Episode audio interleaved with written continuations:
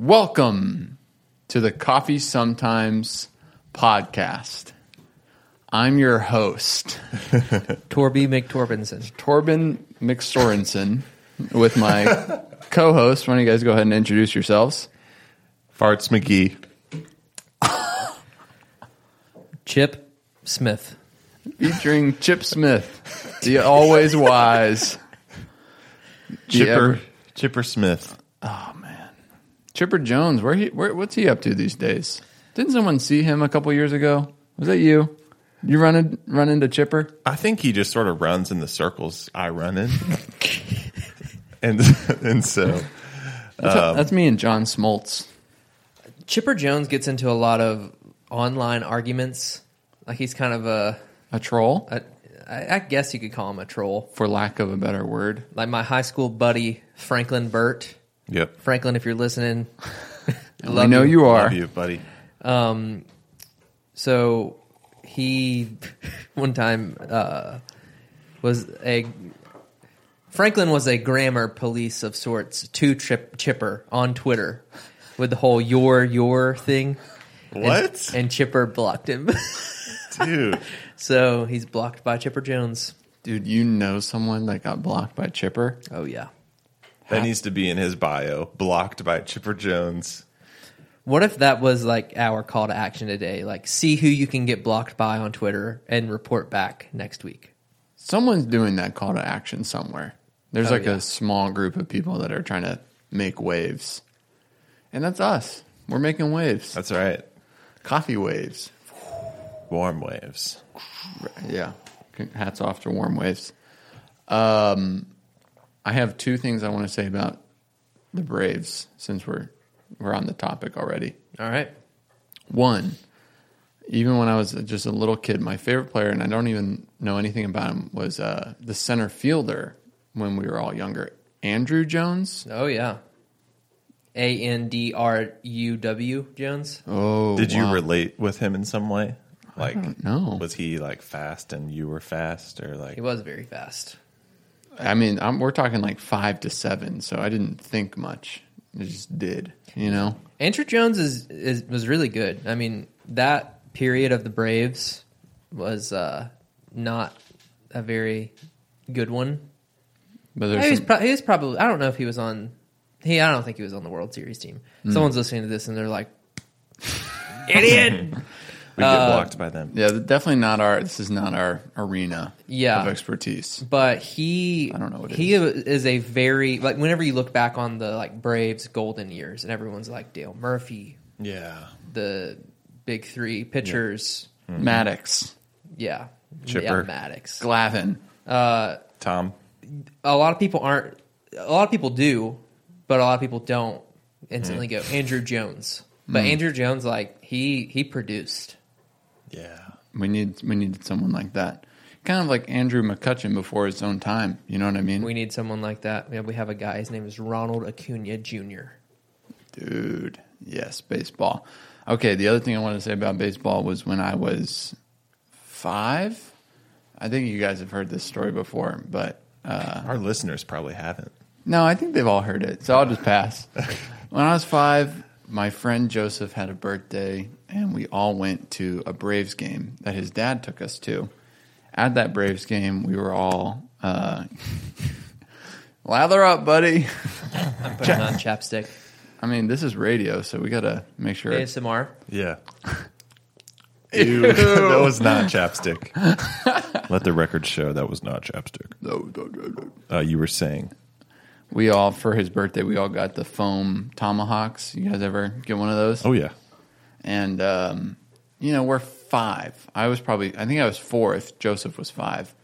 And as children do, they just eat whatever they have. And so the four kids Oh. were like munching I have heard this. on the tom the foam tomahawks. And I mean, I probably got like a couple bites in, nothing crazy. But we look over and our buddy, who will remain nameless, took down the entire tomahawk. he ate the whole thing, and that it's probably over a foot long. Oh yeah, easily. You think you think he's listening right now? No, I But- think the funny thing about that story, you've told it both times I've heard it, or maybe the three times I've heard it, is that you say that it's just normal for a kid to eat whatever's in front of them, but I maybe that felt normal to you in the moment, and we could kind of parse that out a little bit. But man, eating an entire, it's probably still in your gut. No. I think if someone, if I took down the whole thing, there's there's definitely an argument that it's it's there somewhere. But Yeah. I don't. I don't believe in that. I mean, I Things ate, lingering around for that long. I ate bubblegum like no other. Don't get me wrong, that's still Yeah. in there. But I've recently swallowed bubble gum and I was just I had like the worst feeling. I was like, that was not meant to go that way down there. So I I see what I can relate in a way. I'm not saying whenever I was a kid I would just eat what was ever in front of me, but I think we've all eaten a piece of paper. You know, I still eat paper, bro. Ross, have you ever just like choked down some paper? I think I have maybe put like a scrap in my mouth and Yeah. spit it out. So- but no. Point being, when I was a kid, I can remember doing that like once or twice. Like you're in class and you're like, I'm gonna do something funny. I'm gonna eat this paper. if I did that now, I think I would have bathroom issues for like two weeks. TMI, bro. Dude, bathroom issues. Keep it PG. BI. BI. I'm gonna have BI for weeks. Wish I could have BMs. Um, I the worst thing to do though, eating paper is one thing, but I realized eating a receipt, terrible idea. Why do you think it's a terrible idea to eat a receipt? Just Because the, the paper grain is much tighter.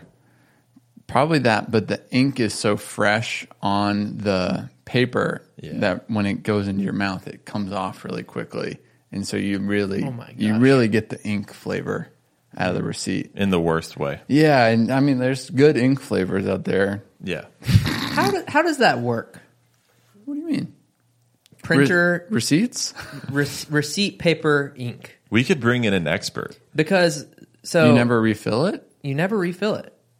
I thought it had something to do with like Like Are- impressions? I don't know. Are you sure you never refill it, or though? Some sort of like heat transfer. The printer at Valor, The Yeah. receipt printer. you never refill that. But you can go through rolls and rolls and rolls and rolls and, And rolls rolls. of receipt paper. Yeah, no ink. Maybe it's electricity because it's a power source. electricity is yes. implanted into the receipt. Well, I was thinking about something funny yesterday. So you know how there's like, uh, listen, I bet this is going to be something within the next few years. Okay, Bring it on. with cars, you have unleaded, like regular unleaded. You have mid grade, and you have premium. Yep. Is there going to be a movement in the electric car? Uh, oh, uh, You know, renaissance that is like. Uh, Good know, electricity like, versus. how, like how clean is your electricity? Mm. oh no! I think people are already talking about that, like coal versus you know solar is one thing. Well, okay, I understand, you know, clean in the sense of like green. I'm just Oh, saying like pure? y- yeah, your car will run better if you do this if you have this sort of electricity. On the Futurist Freelance podcast, we believe freelancing is the future of life, work, and everything. So, whether you're brand new to working independently or you're a seasoned pro, we'd love you to listen. Every episode unpacks new ideas on how to make your future freelance. Whether you need to achieve business minimalism, survive a solopreneur crisis, or find the right digital nomad visa and community, we've got you covered, alongside actionable insight on everything from finding gigs to outsourcing support services even mastering TikTok with no dancing required. Subscribe to The Future is Freelance on your favorite podcasting app via the link in your show notes.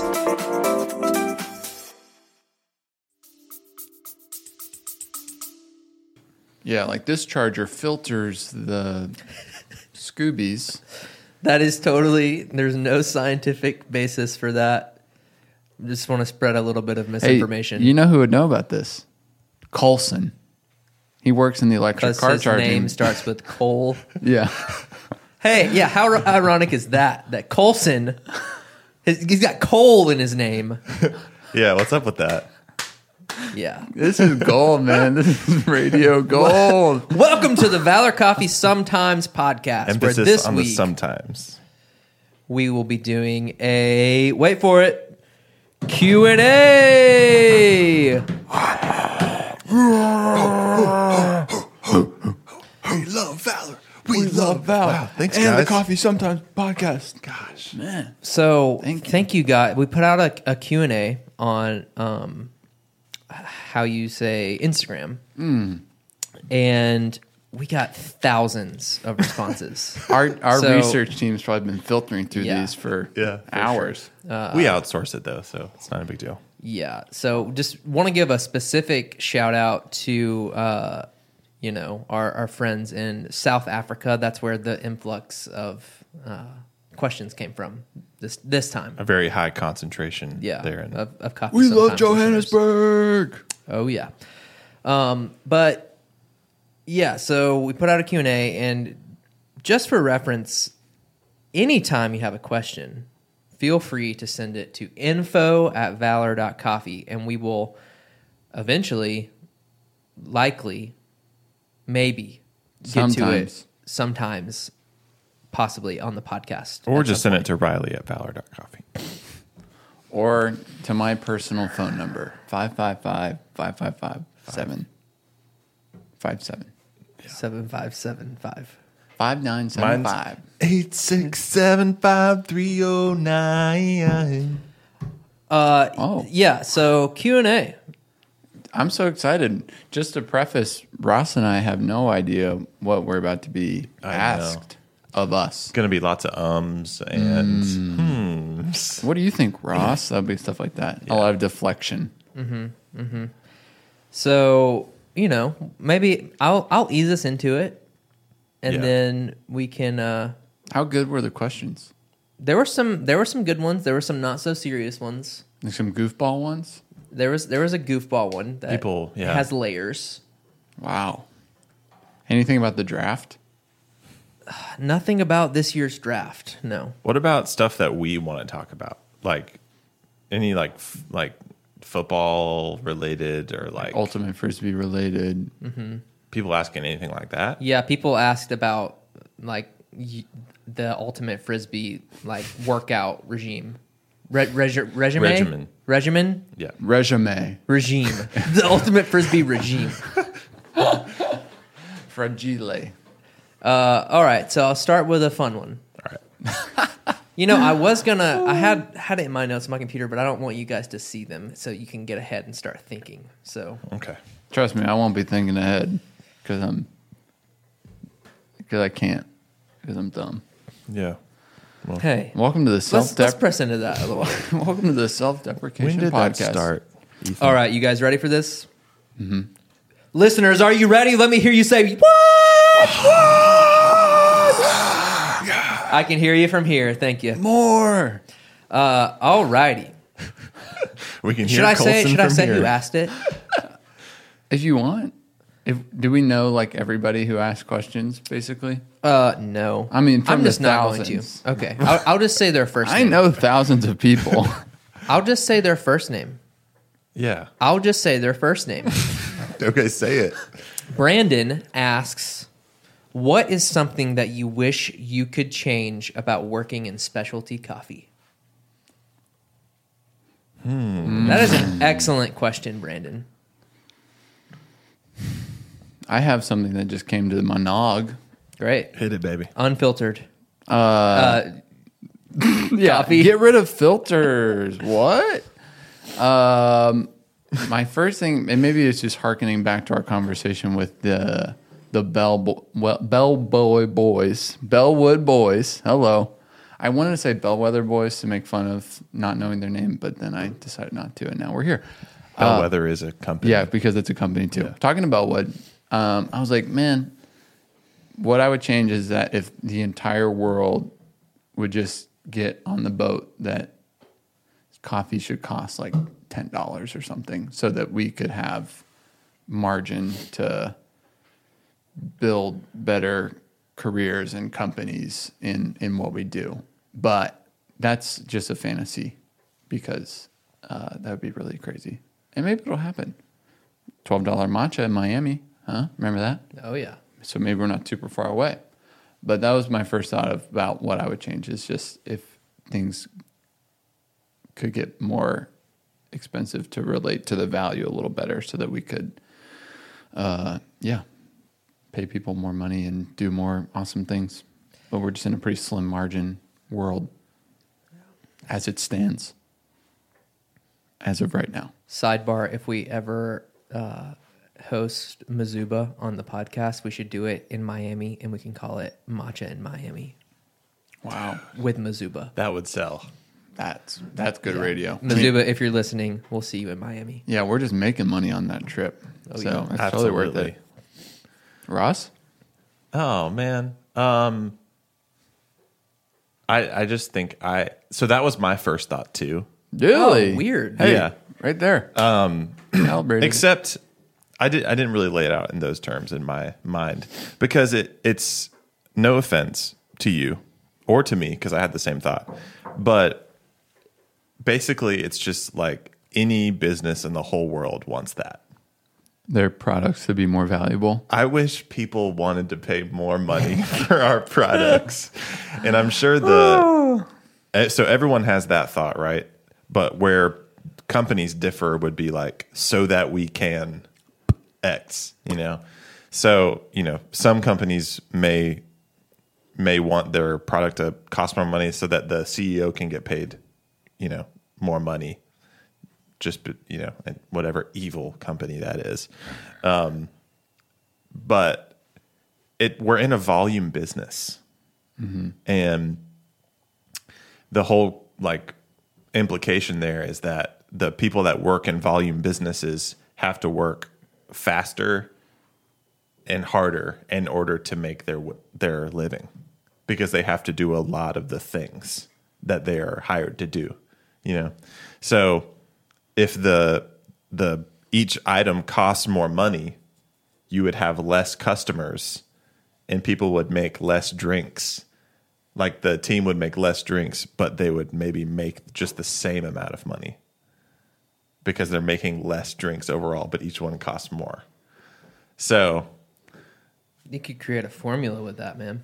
yeah i'm sure you're already you know halfway through a spreadsheet yeah. Are, are you color coding yet or Not yet. Okay. No, I, I actually outsource my color coding now. oh okay awesome Um, Well, people kind of do that already. I think about a very small percentage of our industry, but um, I think I think maybe it was my friend Joseph who went to Hong Kong, and there's like these places where it's just like one person making pour overs, and they're very expensive, but it's like an immersive experience where you sit and you get something before the pour over, and then you drink it, and you get taken care of, and it's this whole thing but maybe it costs like 20 or 30 dollars instead of six. And so he only has to serve like four or five customers an hour but he's making enough money to pay his his way. Mm-hmm. Interesting. I think another thing that would be really cool in specialty coffee is we we've always talked about this over the years and we have kind of tried to implement it in the cafe, kind of not, um, of having more of a full service experience. Yeah. Um, where you have the intentionality and the hospitality and the care and just like the the pure like curating each moment of a fine dining restaurant you have a host at the door that greets you. You just have this you know full full service in the truest meaning of the word experience.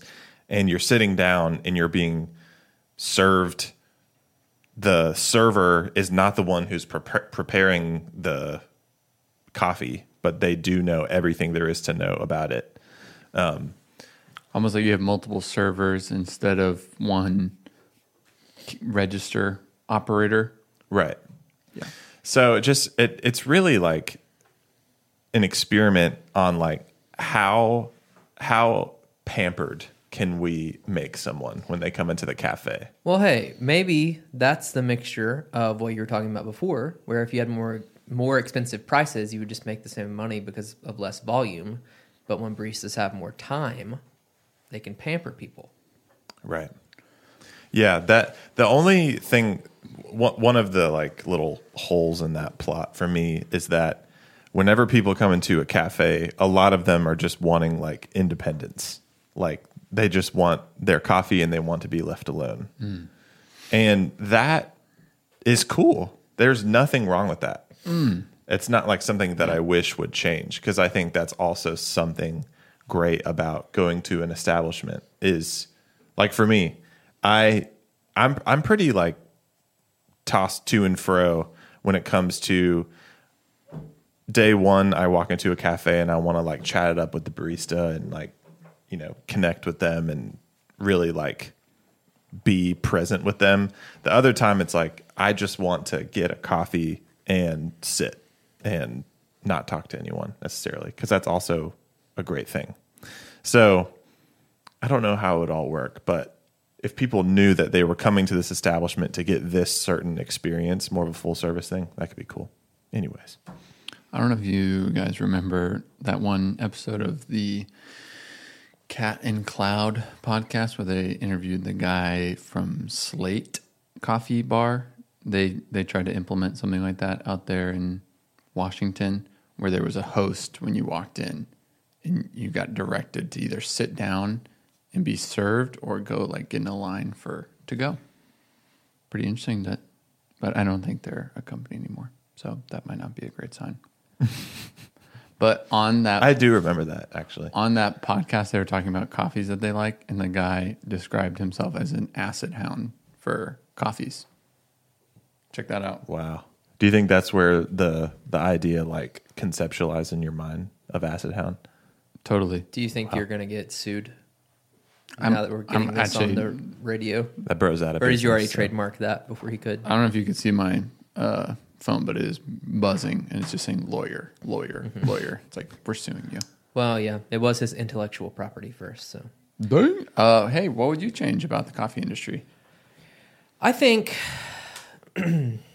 plenty of people have to have service industry jobs because they have to.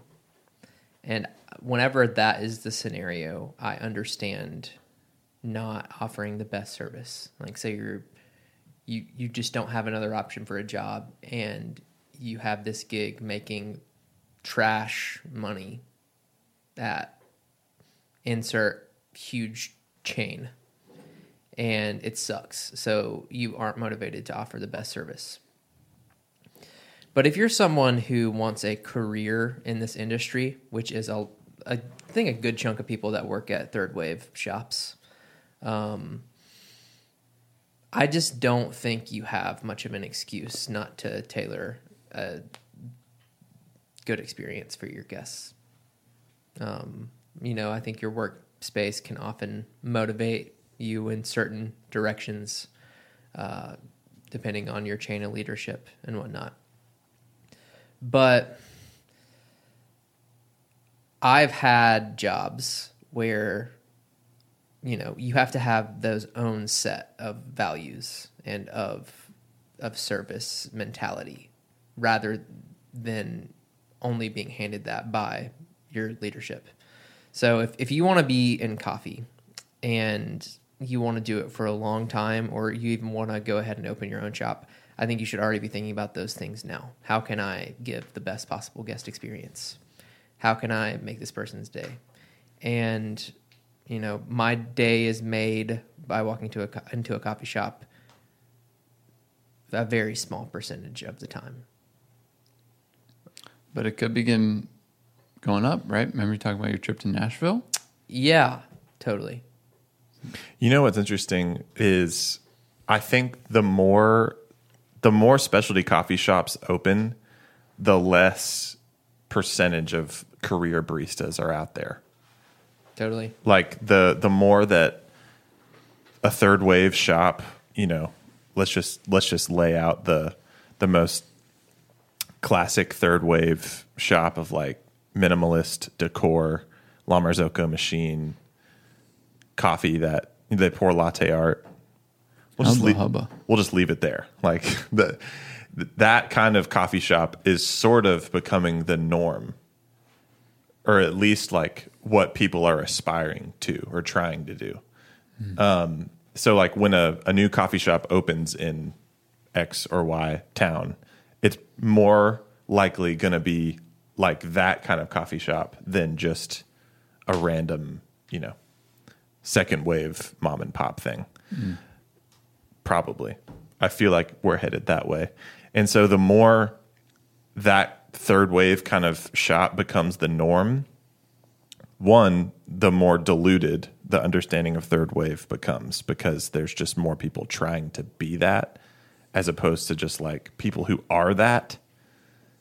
Um, I'm not sure if that's making sense, but I think basically whenever third wave shops were more of a fringe thing where it's like there's really only a few of them, like when we were coming up, the only third wave coffee was there was like four or five of them in Atlanta, and we you know drove an hour to go get third wave coffee, and there wasn't even like a bag of Counter Culture in, at a grocery store for miles and miles and miles. Mm-hmm. That's how we started, and there's certainly people that came before us that quote unquote had it worse, if you will, but point is whenever third wave shops were more of a fringe thing they were more rare the people that worked there had a much higher likelihood of like this is their thing that they're passionate about.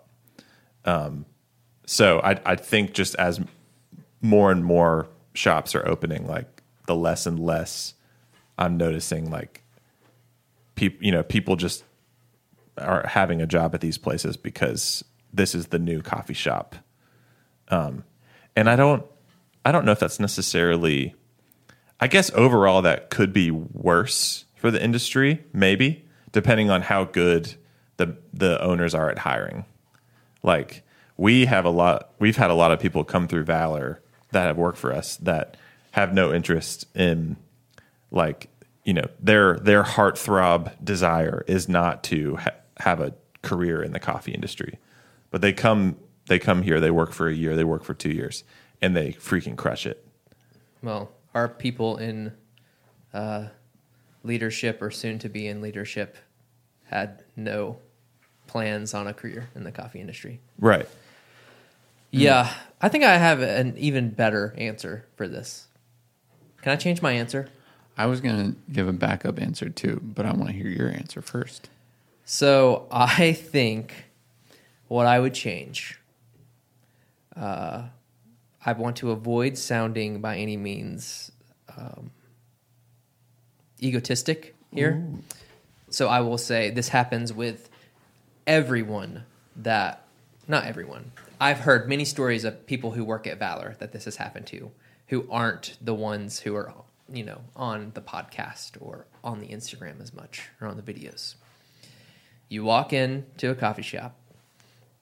The person in front of you is at Surge, sorry, at the point of sale, and you hear them chatting with the barista, where it's just like barista's like, "Hey, what can I get you?" And they're like, uh, "I'll, I'll, you know, I'll, what's good?" And they're like, "Everything," and then they're like, "Okay, I'll have a latte," and they're like, 532 and then they like do the transaction and then it's over.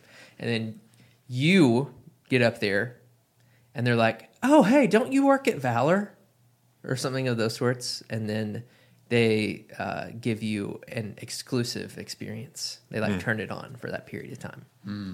That's a big that's a big pet peeve. You want to see some more impartiality absolutely. at the guest experience? if you can treat the person who works in coffee like that you can treat the person before like that too. Yeah, it's fun to see a person slowly broaden their horizons to giving an empathetic experience to someone that's more and more different from you. Uh, yeah, that's powerful. And that's where it's really fun is being able to make a connection with a mom or like a business daddy. You Yeah. know, that's the that's the fun fun part of what we do, and being able to josh around with those guys too. That's why I think a lot of a lot of people who are in a community, like in, in a city, are like, "Oh yeah, we have the best, like we have the best coffee city. This is the best coffee city there is but it's just because everyone knows that they're a barista and they get a good experience. Mm. But for us, if we travel somewhere and we get a bad experience everywhere we go, we go we we understand more than uh, in a way more than that person there would understand because we aren't known. I see. Yeah, I was thinking about that recently too, just to piggyback off of what you said. Piggyback. And again, this is uh, hopefully not sounding uh, tooting our own horn too much. More so, just applauding Toot toot. applauding our uh, our team. We got a, a Google review recently that I sent in our Basecamp message board, um, and it was just someone completely random that was passing through uh, town, and they were just sort of gushing about how this is like the most welcoming coffee shop I've ever been in, and you know the drink was awesome, and I met this person and this person that worked there, and blah blah blah. This this person was the last thing from a regular because, and they may just come one time because they were just passing through, mm-hmm. and it got me thinking about how like every even even the worst coffee shops have regulars. Even the most snobby of coffee shops have regulars. And regulars are the backbone of the coffee shop right? Coffee shop model. People that come in every day every other day whatever. But it's actually like not that impressive that you have a great relationship with a regular. It's that that is a beautiful thing and it's very necessary and our people have incredible relationships with our regulars and it, that blows my mind. So i shouldn't say it's not impressive because it is impressive. What i'm trying to say is what is even more impressive is when just the randos come through to your point that are coming through town and they have like a mind-blowing experience in this place uh, just people that are that we may never see again. That like those are the reviews that really make me feel like we are doing a great job. Just the people that are because it, it's it's it like to your point, it's easy to treat a regular with ton of care and respect and connect with them a lot. Or it's easy to treat like a, a fellow barista in your city with that that same level of like connection because you relate with them. But whenever it's just a random person, that that blows my mind. I might push back a little bit. You ready? Ready? At least coming from being being on bar a good bit still. Um like and maybe it's just part of the culture, but like when I having a culture of curiosity and being able to realize if someone's never been there before, or if someone's traveling or someone's passing through, in me, there's like this spark of like, oh wow, this is gonna be like the one shot we have. So let's pull out all the stops, get you the sticker, let's do something silly for you. And it's like because of what we've built, it's almost easy. Yeah. I almost find I find it hard when I ha- when I see that person again and again and again. Like if it's someone's first time and they're like, "We're new to the area," and we're like, "Oh my gosh, hey, let's pull out all stops," and like, "Great, I'm coming back tomorrow." It's like, "Whoa, all right, we got to do this thing." Yeah. We don't want to dip in like quality of experience, so I'm gonna have to pull out all the stops every time I see you, and that's gonna look a little different for sure. But uh, I think about that with you know how Alpharetta is growing, and there's a lot of new people moving to the area, and I am seeing people that I really clearly remember it being their first time like a few months ago, and they still come, and I'm like, I gotta, I gotta keep this up. Yeah, right. like this this is easier said than done. Because sometimes i feel like the regulars can get uh slighted almost in like a high volume Yeah. cafe it's like oh sorry man well yeah we'll get to you in a second i just got to get through this um but trying to yeah maintain that level of consistency and like appreciation for your regulars is it's awesome and it's worth it, but it can be pretty hard. But uh, just want to shout out some of our regulars, uh, Chris and Lynn. They unannounced, like gave Mikey, like, either they bought something from her registry or like gave her a big gift card or something for her wedding coming up, and I was just like, oh my gosh, that's super cool to see to see the intersection of regulars and people that we call friends and uh, like really beloved guests starting to bless the lives of the people that work at our company. Yeah. It's like a really beautiful step in the process of building like a culture and a company. So, uh, the thing I was going to say too was this is a, you know, if we could change anything, I was, I was just thinking it would be pretty awesome if we didn't have to worry about like close to any um, disposables just from multiple perspectives of like inconvenience of waste, but also inconvenience of money. Of like, we just have to spend probably twenty thousand plus dollars on cups every year. That if like there was just this world created where people just brought cups with them everywhere they went, that would just totally not have to be a thing. That one company's trying to do that. Yeah, yeah, yeah. Did I show it to you? Someone did. The, they have like the grooves, Yeah. and they're like, And it's like a rotating system. Like you bring in yours and hand it, and they give you a different one. yeah, let us know if you'd be interested in that. But I would just like, I I know people get greenwashy or just like crazy about eco stuff. And I'm like, that just kind of makes sense in my head. I'm like, what if we just brought cups with us where we went? I know there's some some inconvenience, but we have cars and backpacks and stuff like that. And I'm like, that'd be a nice nice thing. Do you have a car and a backpack. I got you? I got a car, a backpack, multiple totes. Um, How many totes? How many utility carts do you think you could buy if you sold all of your totes? Maybe just one. I mean, I have a couple uh, engineered garment totes. Some designer So stuff. So I got some Gucci. designer totes. Well, I wouldn't say Gucci. Uh, I'd say Gucky. Yo, Gookie out here. Go Gucky. Uh, all right. Hey, next question. Let's go to the next question. That was the first question. yeah, that was the first question. All right. If you're enjoying this Q and A so far, smash the like button, I'm doing it right now. subscribe, share this with your friends. Smashed. We are smashed. Right Thank now. you. It's All right. 9 a.m. and word smash. You ready for this? What Yes. does your training slash onboarding system look like? Ooh. Great question. I would say we're pretty proud of this, right? This is copyright though, so Yeah. make sure to spend or click that $15 button while you're listening to hear this Right. next part. Do you want hey, to go? little personal. Uh, okay, this podcast is brought to you by Valor Coffee. Yes. We can answer any question at any time you'd like whenever you are a Valor wholesale partner like this. We can share documents about our onboarding. Wow. We can send you coffee if you pay for it. Hello. Samples. or if you ask nice Samples enough. once. Yeah. Yeah.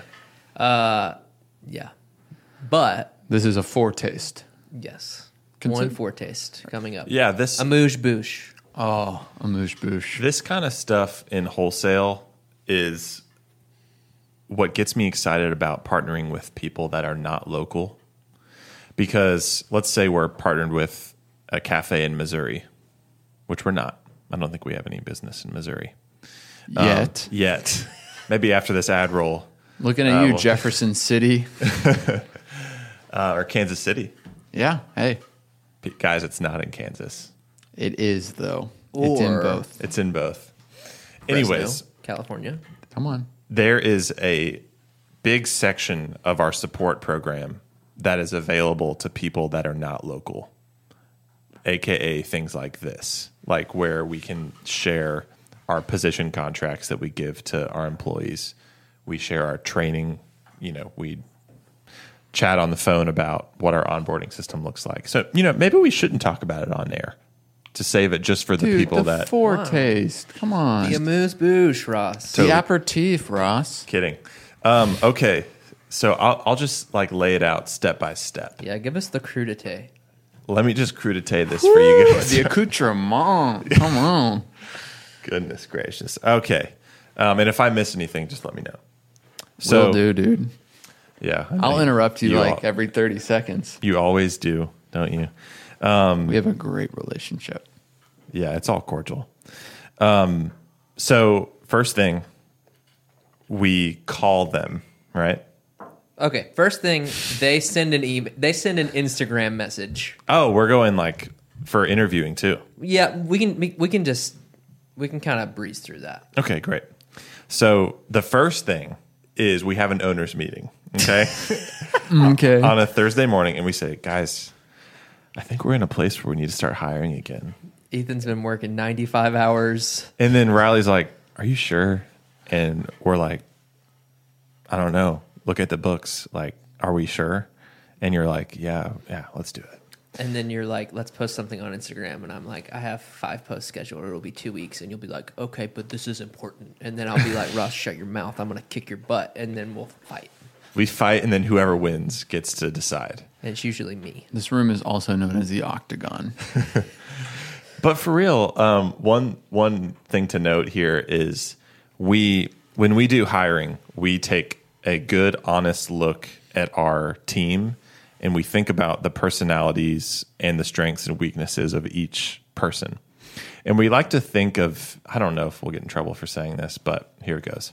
We like to think on a scale of fun and focused, right? So um, sometimes we look at our team and we're really, really crushing the fun side of things behind the bar. It's super fun behind the cafe, but we need to like dial it back a little bit towards the focused side of the the spectrum. Um, or the opposite could be true too. So we like to look at it like that. Um, I feel like another thing we look at is do we have a ton of alphas on the team or not? Like, you know, there's been times where we've just had tons of huge personalities behind the bar, and um, there's obviously nothing wrong with that because we love to hire people like that. We want guests to, you know, have those big interactions with people that are really memorable, and that often comes from people that just have like big personalities and really wear their emotions on their sleeve and love to turn off the music and get people to sing happy birthday to someone, you know, that kind of thing.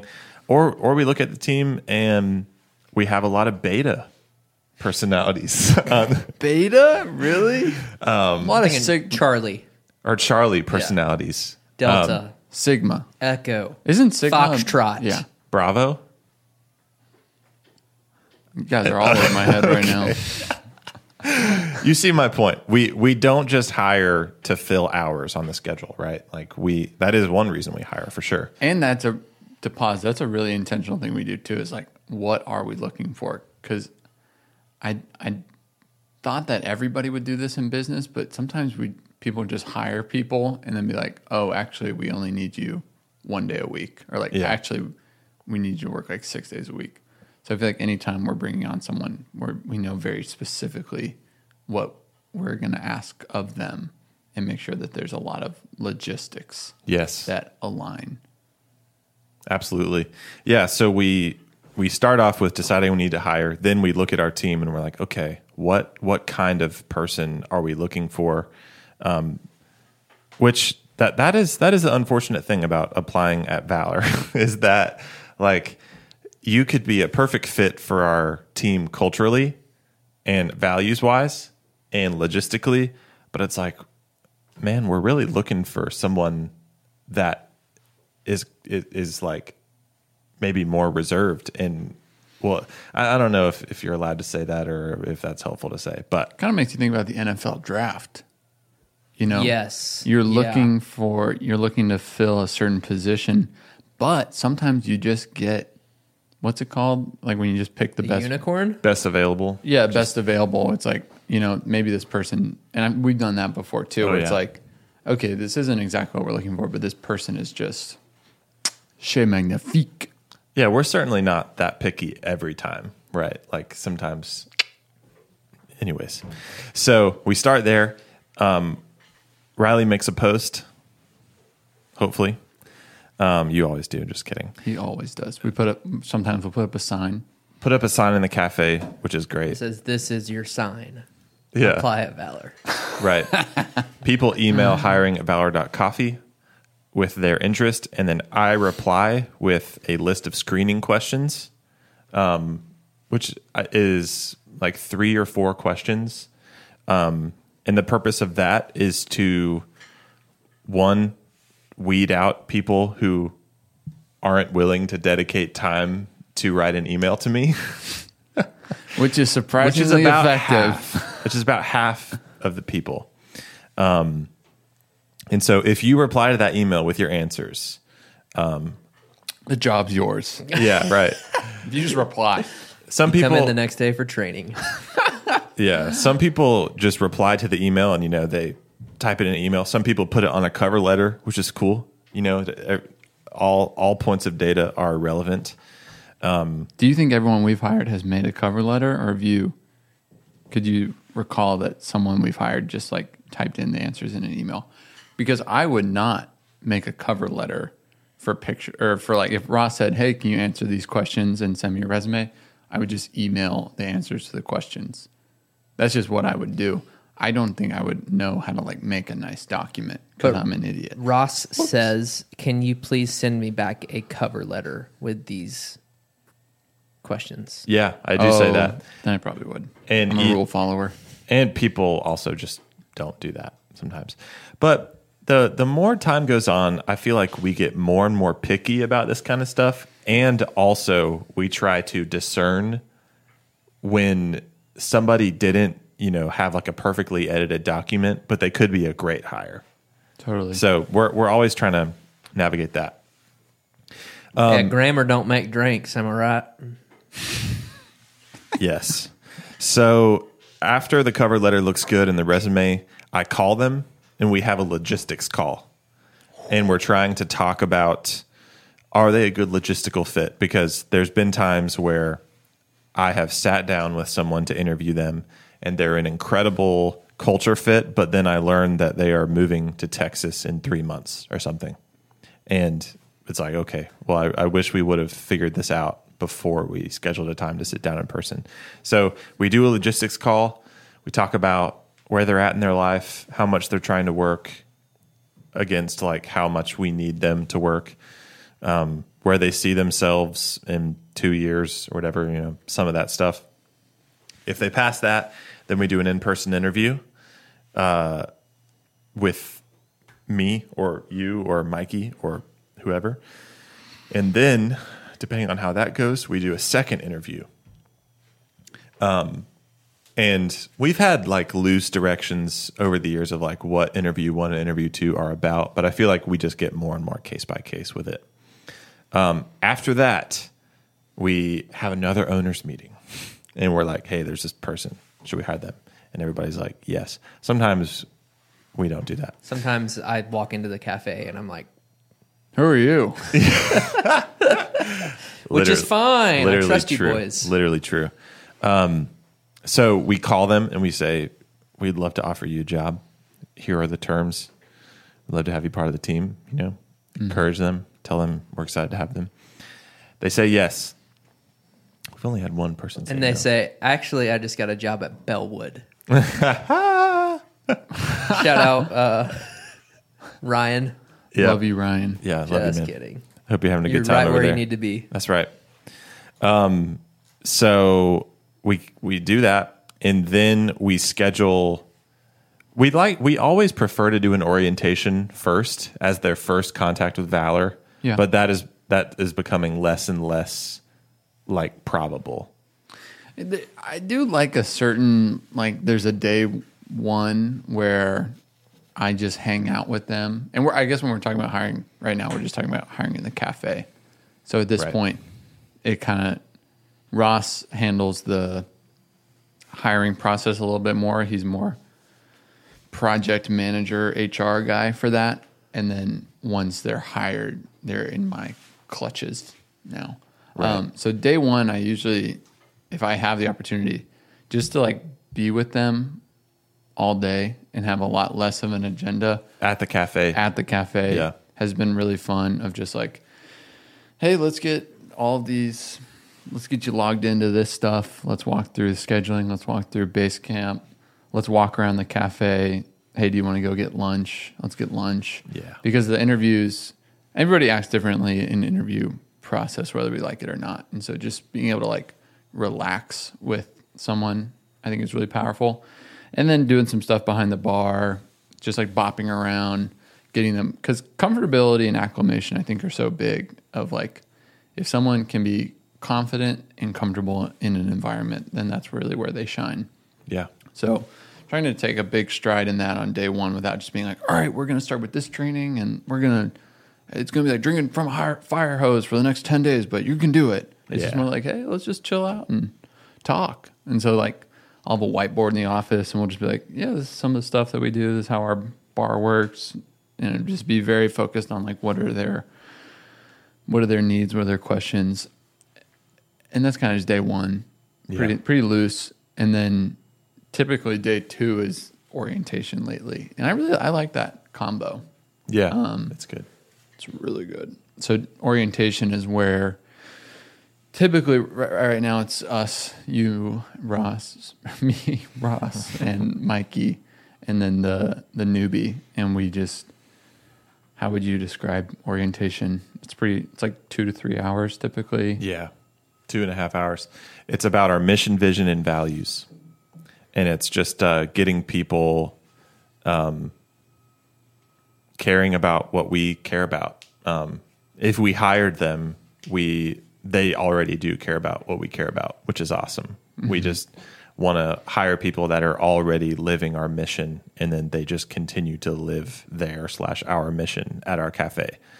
Um, so it's putting more verbiage around that. The way we define mission, vision, and values is if you think about a train uh, as an analogy, um, the train is us. We're on the train, right?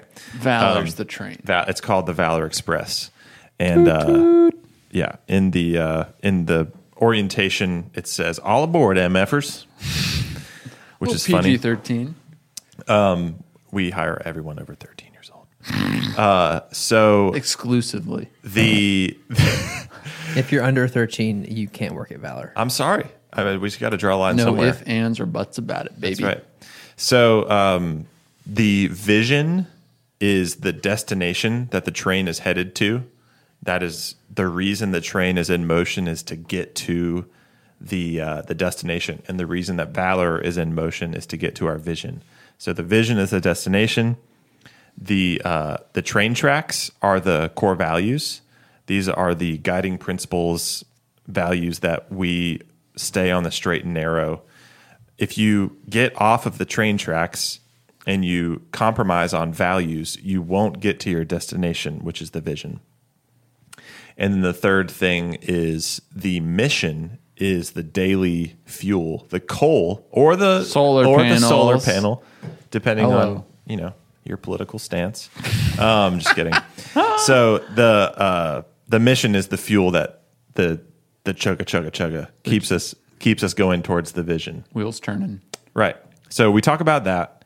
Um, we try to make the orientation as conversational and story based as possible to keep it not so like conceptual and preachy. Or like just a bunch of policies. Right. Yeah. Um, and so after we do orientation, I mean, they probably go back to the cafe and, you know, sort of get their head around more of what Valor is, what their job will be. Totally.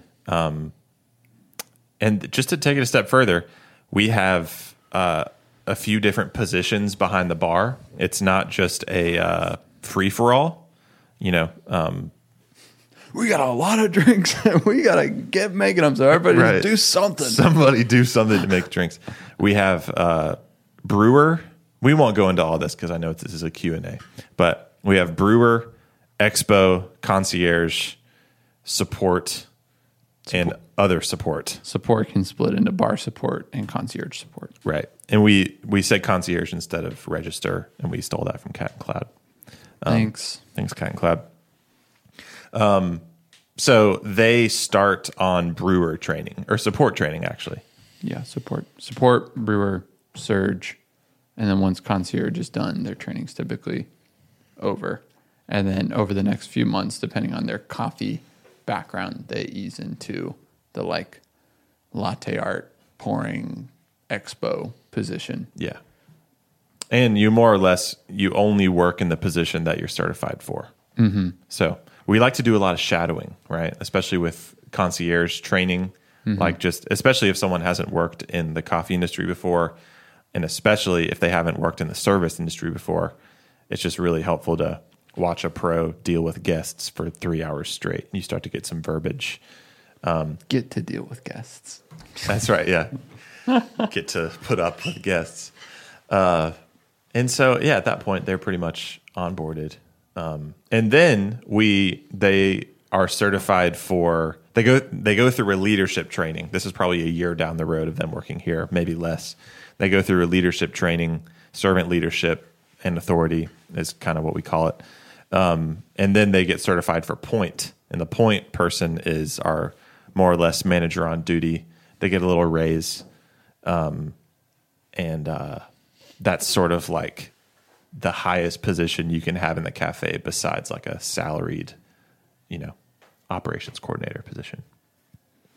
Amazing. And that's onboarding, baby. Uh, next question: Good ways and not so good ways to organize slash encourage team bonding. Good ways. Let me not- answer. Oh, go ahead. I think most of this has to do with the type of people you hire um, and your hiring process. Because if you hire awesome people, awesome people are going to want to hang out with each other a lot of times. And that's what what we've seen. Like I don't I don't think too much of what we have done has been like let's organize a hangout this Friday night. Let's organize a hangout next Friday night. It's just like everyone from our team just hangs out together because they're all great people who have somewhat similar interests. Mm-hmm. Not not even. It's just most of them. You know, everyone likes to have good food uh, and be in good company. And I think a lot of the company at Valor is good company, not dumpany. Dumpany. No, no dumpany. Wow. Dumpity dum dum dumpity. Uh, so, uh, yeah, I mean, apart from that, we do schedule things. I mean, realistically, we only schedule like a fun team hang probably once a quarter, if that. What what have we done? Anything come Well, to mind? Well, I mean, you know, some things that come to mind are like Sam Thomas's going away party, totally. um, or like going away dinner, Or end of year party. or end of year party, Thanksgiving. Did we do or Thanksgiving? usually Valor's Giving, Valor's Giving, that's it. or we played volleyball one night. That was awesome. We got to do that again. Yeah, all that stuff's really important. Yeah, it totally is, and the more of it you can do, the better. and it's just kind of icing Reminder. Um. And it's just the the organized things seem like icing on the cake of what you're already talking about. The foundation is that when you have a team that trusts one another, they just enjoy each other's company. And I think we're at a fun size where there's like you don't have to hang out with ev- it doesn't have to be like everybody has to do something together Mm-hmm. anymore but i think we're up to 14 15 people you know all together and so sometimes there's and people live in different areas so those people can get together and there's like different connections but it seems like everybody is connected to someone else on the team and feels comfortable Yeah. in that team a lot of times it's just like Elijah posts in base camp having a bonfire at my house tonight. Mm-hmm. Whoever wants to come is invited. And so I mean, I think that's that's some of it. You know, when you do things just include the team. But it's funny. uh, I understand, and I think you guys understand, the one takeaway we had from How to Be a Boss. Which is a book that we all read early on. green book It's okay. Uh, yeah it's okay the one understanding that I have is like I don't as, as the boss I, I don't want to in any way reign like I, the the philosophy is like if you're the boss, like leave the party early, mm-hmm. so as to not put any sort of subconscious pressure on people. And you know, personally, I think that's valid. So if, if you're the boss looking to encourage team bonding, maybe just like, understand your place in that a little bit, um, and thus understand how you should treat those sorts of social situations. Leave the party party early and then come back and clean up after everyone. Yes. Yeah, I wh- one thing I keep thinking about on this topic is right now in our team and pretty much since we've been a company, there's some exceptions. Everyone is in a very similar stage of life. And so it's easier for people to hang out um, outside of work. It just happens organically, which is an amazing thing. But I would venture to say, and uh, write some love mail to me if you disagree, but uh, the majority of workplaces out there, you have a very, very wide age range. You may have someone that's 60 years old, you may have someone that's 21 years old. And it's like, this question becomes a lot more pertinent in that workplace where those people are never just going to organically hang out. Like, it could even be inappropriate for them to, like, you know, if there's a, a 21 year old female that worked at your spot and then a 65 year old dude, it's like if you saw them getting a beer after work, you might just be like, what is happening here? Um, even though that's like, they could just be bonding, whatever. Um, and so this question is a lot more tricky in a situation like that. Um, and if we ever cross that road, I guess we'll have to figure that out, huh? But I, I- I think just the like the Valor's giving every year has been awesome. End of year party has been awesome. Just to like maybe a kickball league or something would be fun. Church softball league, Softball. man. Yeah, all that stuff's been super fun. Yeah, absolutely. Uh, all right. What are some coffee shops in and out of state that have partnered with Valor? That have partnered with Valor, Yes. like in a wholesale. Uh, yes. One I'm really excited about right now is uh, Elias down there in Jacksonville, Tetherball. I think he listens. You listen, buddy? He listens. Nice. Hey, keep crushing it, bro. You got this. We're here for you. We're so excited for you. Can't wait to come down there. I think I think he's really close, and I think he's doing like a lot of the work himself, which Wow. is baller. Um, yeah, Tetherball Coffee in Jacksonville. Um, they that relationship has been really fun because they decided pretty early on to use Valor, um, par- and not just use Valor, but partner with us. And they they decided that before they opened. I think they had like just picked their location when they decided that. So um, it's been really cool to walk with with him throughout that process, and he even came up here uh, and hung out with us, which is really cool. That was super Um, fun. So I'm excited about that one. He he's got a long a long career in in coffee and in service. So um, I know he's going to crush it, and he's a freaking hustler. Mm-hmm. Oh, yeah. And that that is always one of the hugest like character traits necessary to start any business, but definitely a coffee shop. Like when you're just starting out, you like don't want to hire a ton of people mm-hmm. because you don't want to pay a ton in labor, so you end up working a ton. Like he, I can just see that like he's cut out for it, and I'm really excited for that relationship. Beautiful.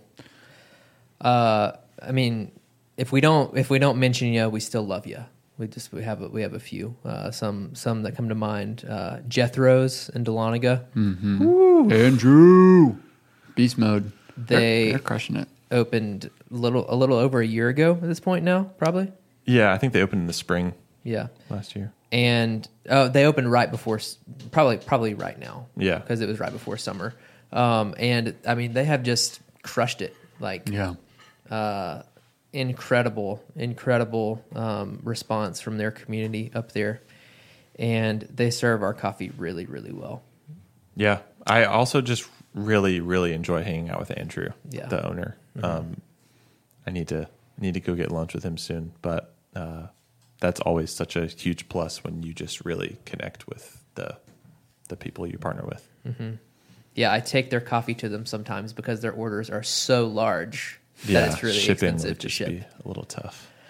We Absolutely. we also have to mention uh, Jonathan Tango Three. Oh yeah, probably our no i think definitely like our longest standing relationship they uh they served pretty much valor exclusively. I know they had they had uh free throw on espresso you know they never changed that. They might bring in a different roaster for like a pour over or something. But they they served us for I th- three or four years. Just every week, every week. Like it's just, and we would go down there once or twice a year, So fun. um, down to Destin, Niceville area, and again, just like absolutely love hanging out with them. They recently have decided to diversify their menu a little bit, which is awesome, and they still order from us sometimes. But just so so grateful for that relationship. absolutely, absolutely. Um, how about uh, how about Russ and Liz up at Papertown? Yeah, Paper Town. Yeah, uh, they're a multi roaster, and we'll we'll get a an order every every once in a while, and we'll just be like "Oh, Russ and Liz. Yeah. They're always getting the good stuff, right? Like Oh, the yeah. crazy Yeah. single origin offerings sure. that we have. They ain't scared. They ain't scared of Where it. where is that? What town in North Carolina? Canton, isn't it? Canton, I, North Carolina. I think so. Yeah, it's just a, a real cute um, little town Little mom and pop town. for sure. Yeah, Yeah. I think Russ and Liz are the mom and pop actually Mm-hmm. in question. They run that town, dude. Yep. We got uh, Reverb down in Dublin doing farmers markets Yes. on Saturdays. AJ Davidson. He's he's growing his company, and they're they're doing some good stuff down there. Shout out to our local, the farm, Scottsdale Farm. Scottsdale. Scottsdale Farm. Farms, baby. That one's just cute. That one's like, uh, it's like this big, almost like local. They grow it themselves, like Pike Nursery thing going on, but it's local and awesome, and they have like a built-in cafe, Yeah. in it, and just for them to partner with like a local roaster like us and want to make really good coffee was such a delight to work with. I know. I just I I love the out of state state stuff, but I love when like our brand and our identity just starts to like put roots into the community we're in and like you go to other places around Valor and those places are like featuring us, you know. So I think about Never Enough Time just down the street, Lapeer, like the nicest restaurant in town uses our coffee. TBB. TBB's coming up. It's like going to be a really crazy, awesome breakfast spot down the street that's going to want to work with us. And Michelle. Michelle, Tyler, it's going to be awesome. Oof. I'm gonna live there. Yeah. How That kind about of- uh, how about Coffee Camper Co. over in uh, Yes. Monroe? Crystal. Another another Yeah. one of just people that you talk with and immediately you you go deep with each other and talk about business and life and such a life-giving relationship, Crystal. Love you. Uh Viator up Oh, in yeah. Il- Il- Illinois, Elgin. Elgin. Austin. Austin. Shout out Austin. They always get the freaky stuff too. Yeah. Ne- I mean, next question. I mean, we we Re- love our refresh, Refresh. up and, up and coming. yes. That one's cool. Oh gosh, I love them. They It's- make excellent bowls, excellent family owned business. Known them my whole life. You have, They're you great. really have, and I feel like I've known them for my whole life by the way they treat me. They'll do that to you. They'll do that to you. Good and then, folk. I mean, other than that, we got some some carts out there. Well, That's Co- Common cool. Ground up in Dalton, Dalton, Huge. and then out of Common Ground was formed uh, Comet. Comet, And Low Country Beanery in Low Charleston. Country Who we, Beanery, who we featured both of them. Remember? We yeah, called in we called them our first call ins. uh, Aviation. Aviation. Zach, yep, he's a coffee cart here in town in Uh, Alpharetta. What was we have a, a new coffee cart as well, working with us. Um, mobile unit. a coffee cart, Yeah, Cause is that what it's called? Coffee cause. Coffee Cause. Yes, Oh, yeah. they're in. Um, where are they at? They're in Georgia Mm-hmm. somewhere, but. A lot of these, really, really, ever since we did the uh, coffee cart episode, oh man, where we got we got some coffee carts out there. Love you guys. Some churches in the area too. Yep, yep. North Point Community Church, Stone Creek, Stone still. Creek. Yep, I think C three. yeah, baby. Come on, that's awesome. Keep it coming. Love the partnerships. Uh, yeah. Whole Foods for crying out loud. Whole Foods. Foods, Bezos, number one partner. Thank you, Bezos. They uh, they put us in all the stores in Georgia, which is awesome. Absolutely. Uh, new packaging going to be at Whole Foods soon. For sure. Probably. Yeah, like next week, dude. Easily. Yeah. Are you? Uh, all right. Question answered. Q and aid. You're gonna have uh, to, you're gonna have to take this one. I'm gonna have to pee. Okay, awesome. This will be a good one for me and Ross. Any interest in classes to dial in brew settings? Brew Chemex at home and would love to dial in a perfect cup. You know, I actually have been thinking about uh, a segment we could have on the show where it's it's a I guess maybe it would just be like a video. This is a video cast. Anyways, we we go we go over to our our brew bar, our uh, our lab here at the roastery, and we go through maybe I don't know what we could do. I, I was specifically thinking with espresso, like we just narrate a dial in and like talk about what we're tasting, talk about what coffee we're using. You know, first we walk up to the machine. The first shot is 18 to 40 in 20 seconds. We taste it and then we talk about what we would change and how we change it and why. Um, and that could be really great for for uh, brewing, like like home brewing too. You make a Chemex and it, you know, gets all uh, it clogs, the filter clogs, and you taste it and it tastes over extracted. Like I think that would be really helpful info. Yeah, I think that is kind of the stuff I'm more interested in, almost more troubleshooting than like Yeah. the tutorial. Because there's so many tutorials out there, and I think that's where the reluctancy comes when I like set out to think about doing a tutorial. Um, so we have a couple on YouTube right now. We have a clever tutorial and we have an iced AeroPress tutorial. Yep. The clever one, as far as view count, did kind of well. I wish that the iced AeroPress would have done a little better because it's kind of more like niche. Sure. Um, because that I think that's more of this kind of stuff I'm into. Or Yeah. like he, the video of like here's why your Chemex is clogging. Like, yeah, I love the like the play by play narration mixed with troubleshooting of like this this just happened to us in the video. Here's what what we would do to troubleshoot the issue. Yeah. Um, yeah, I I like I like that stuff. Um and yeah, but anyways, if you aren't subscribed to our YouTube channel, if you're if you're a listener or or if you're watching the YouTube video, and we will certainly be posting some stuff. Uh little insider look. We're selling cold brew concentrate at our cafe now.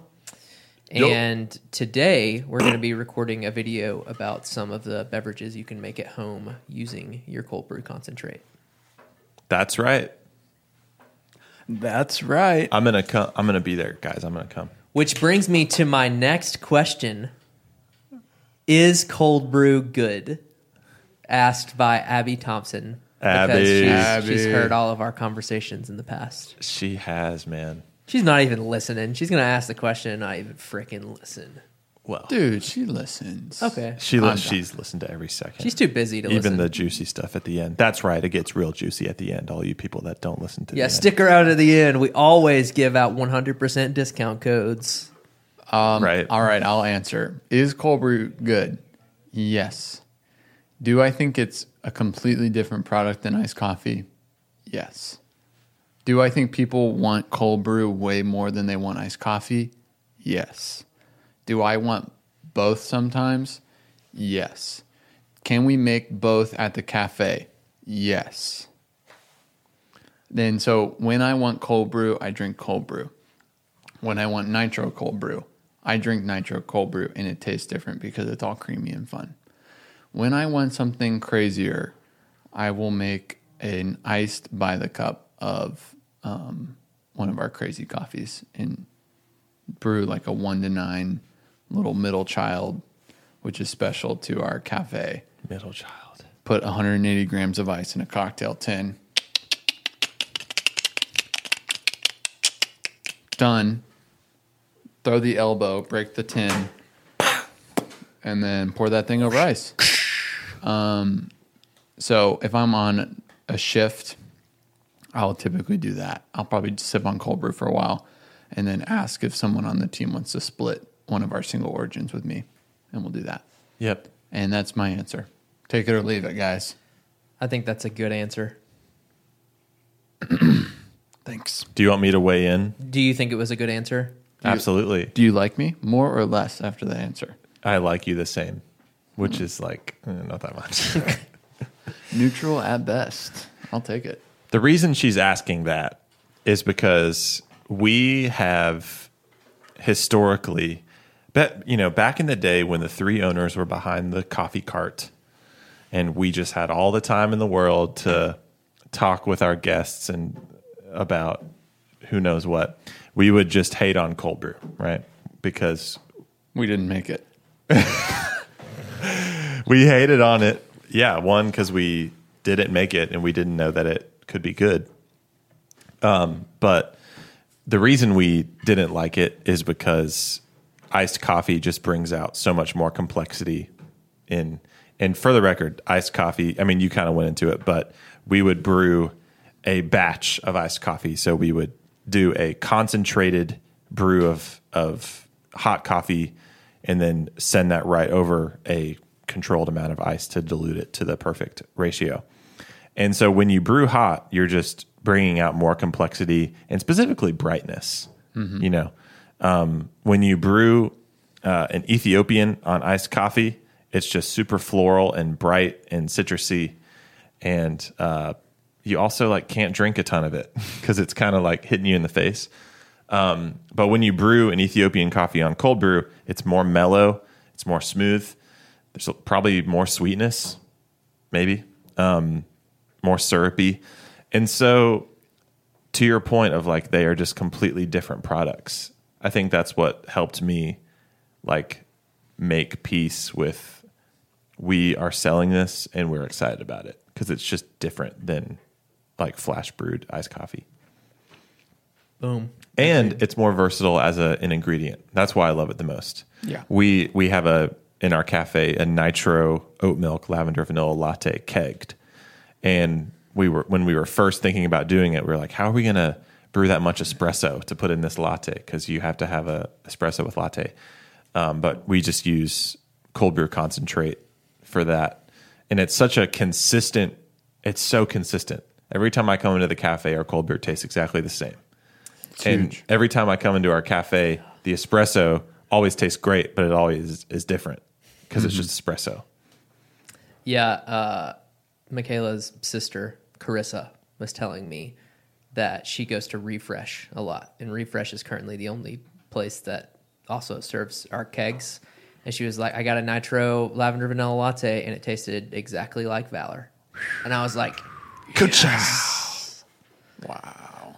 Well, I think another thing to answer the core question too is cold brew good. I would ju- I would say too that it can be good, but I don't like a lot of cold brew too. I think that turned us off initially as Yeah. well because a lot of people treat cold brew like a like kitchen sink for the roaster, as in like any messed up batches or like blending all your old coffee and turning it into cold brew.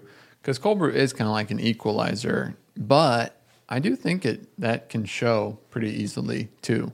Like if you're not putting a ton of in- intentionality into your your bean. Um, so I think we were all probably pretty burnt on cold brew because I think we just had a lot of not so good cold brew Yep. too. And uh, I think it would be cool as we are getting more into that, and we've talked about it before of trying to feature different coffees on cold brew as well, and trying to showcase freaky coffees and see how they translate through the cold brew process. Absolutely. "Absolutely." Thanks, Abby. Uh, next question. Mod bar? Question mark. You put that? No. Mod bar uh, for our new cafe, Or or, he- or the- just in general. Who asked? You're asking me. I, I, uh, Parker B. White. Yeah, yeah, Parker. I know him. He's down in Florida. oh, uh, We're going to disclose things about his life that he may not. but done. he's a really private guy. Just, just kidding, Parker. Love you, man. Private Eye. Doesn't take a private eye. Um, Mod Bar.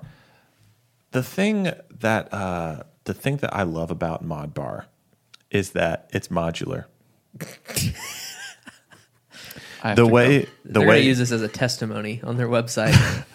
the way it is uh, the way a traditional espresso machine is designed is not that helpful to me all right because you have a steam wand on the left. Let's just say you're looking at a, a linea classic okay? Um, you have a steam wand on the left you have two espresso group heads and then you have a steam wand on the right. Um, you usually have an espresso grinder on one side and the way it works is you grind your espresso and then you brew your espresso and then you steam your milk. Um, but what ends up happening with that design is that a lot of times one of the steam wands gets neglected, especially if you're working with two people on bar, which we do. Which back to previous topic, the brewer is on the left side, the expo is on the right side. Brewer is making all the bases of the drinks like espresso and matcha, and then expo is taking the fruit of his or her work and turning it into drinks via steaming milk and making iced lattes and things, things like that. So I like Mod Bar because you can lay it out like we are going to lay it out at the cafe, Lord, Lord willing. Um, and it is it is uh, as follows. I think. Is there some reason we might not be able to do that that you guys have been talking about that I don't know? Dude, everything's just Lord willing, right? Good point. And we've also just like, you know, budget. Yeah. Whatever. It'll be fine. Okay, so we're gonna do espresso from left to right, right? Okay, Le- uh, espresso grinder, decaf. Well, sorry, flip them. Decaf espresso grinder, espresso grinder. Single origin grinder. Just kidding. All right. People are confused at this point. From the top, left to right. Decaf espresso grinder, free throw espresso grinder, which is our main blend. Uh, group head, group head, group head. Uh, another espresso grinder, Free throw. free throw, steam wand, milk pitcher rinser, steam wand. You picture that, guys? You got that? Huh? So the idea there is let, let me contrast that to the way we have it at our cafe currently. So we have on our cafe currently from left to right, we have decaf espresso, espresso, uh, and then our espresso machine.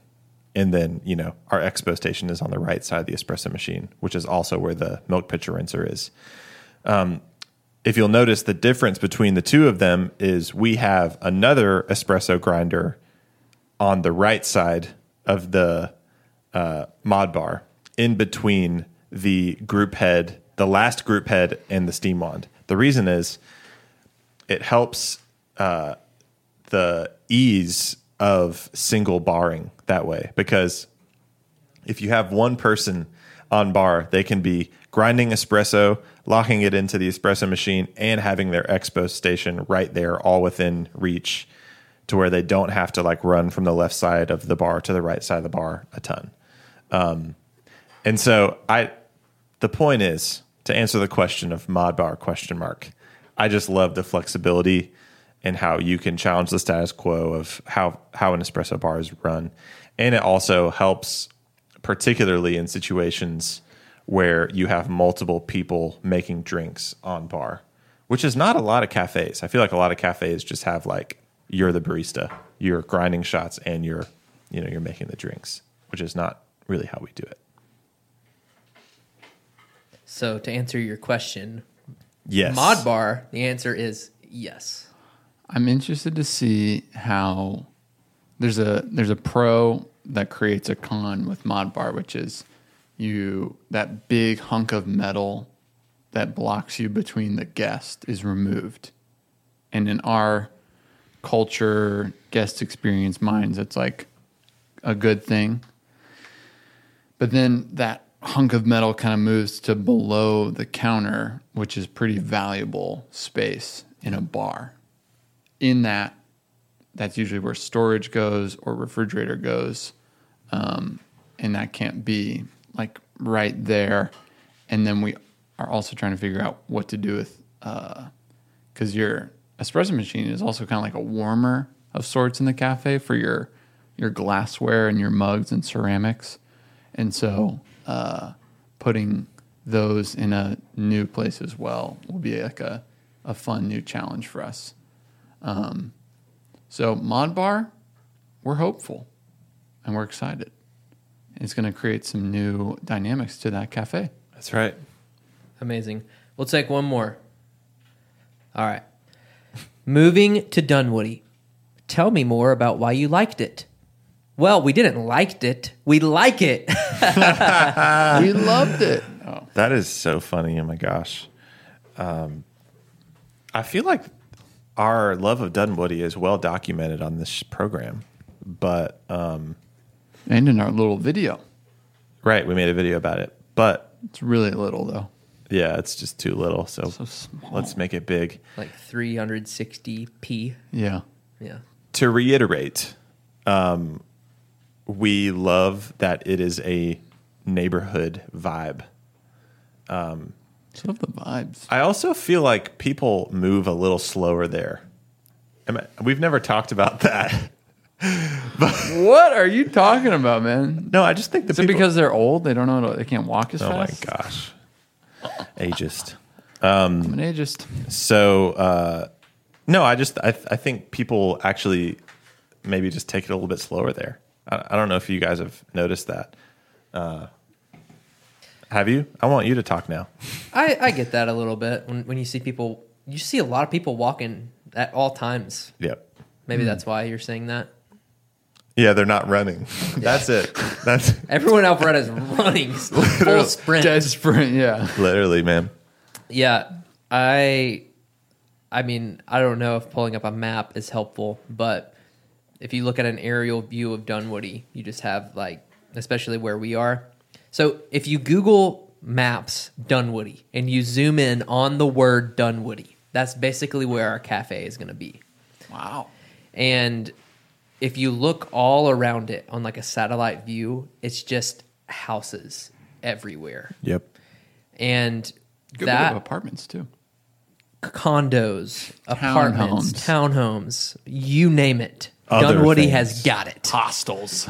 Uh, so that's the vibe we like. We like being around residential. We like being people's cafe next to their home. So much we, we you know, get your coffee right when you leave your house and drink it on your commute.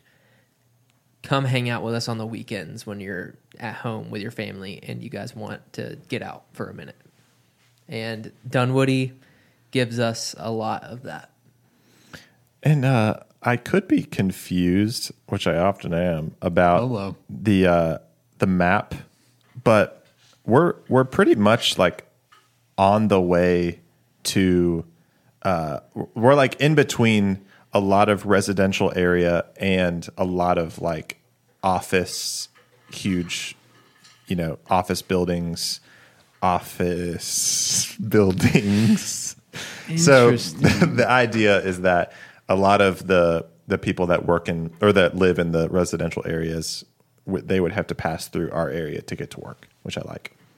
I'm interested to see the intersection of the medical field and valor because there are there are a boop ton of like medical offices and hospitals like right south of us. Pill Hill. Pill Hill.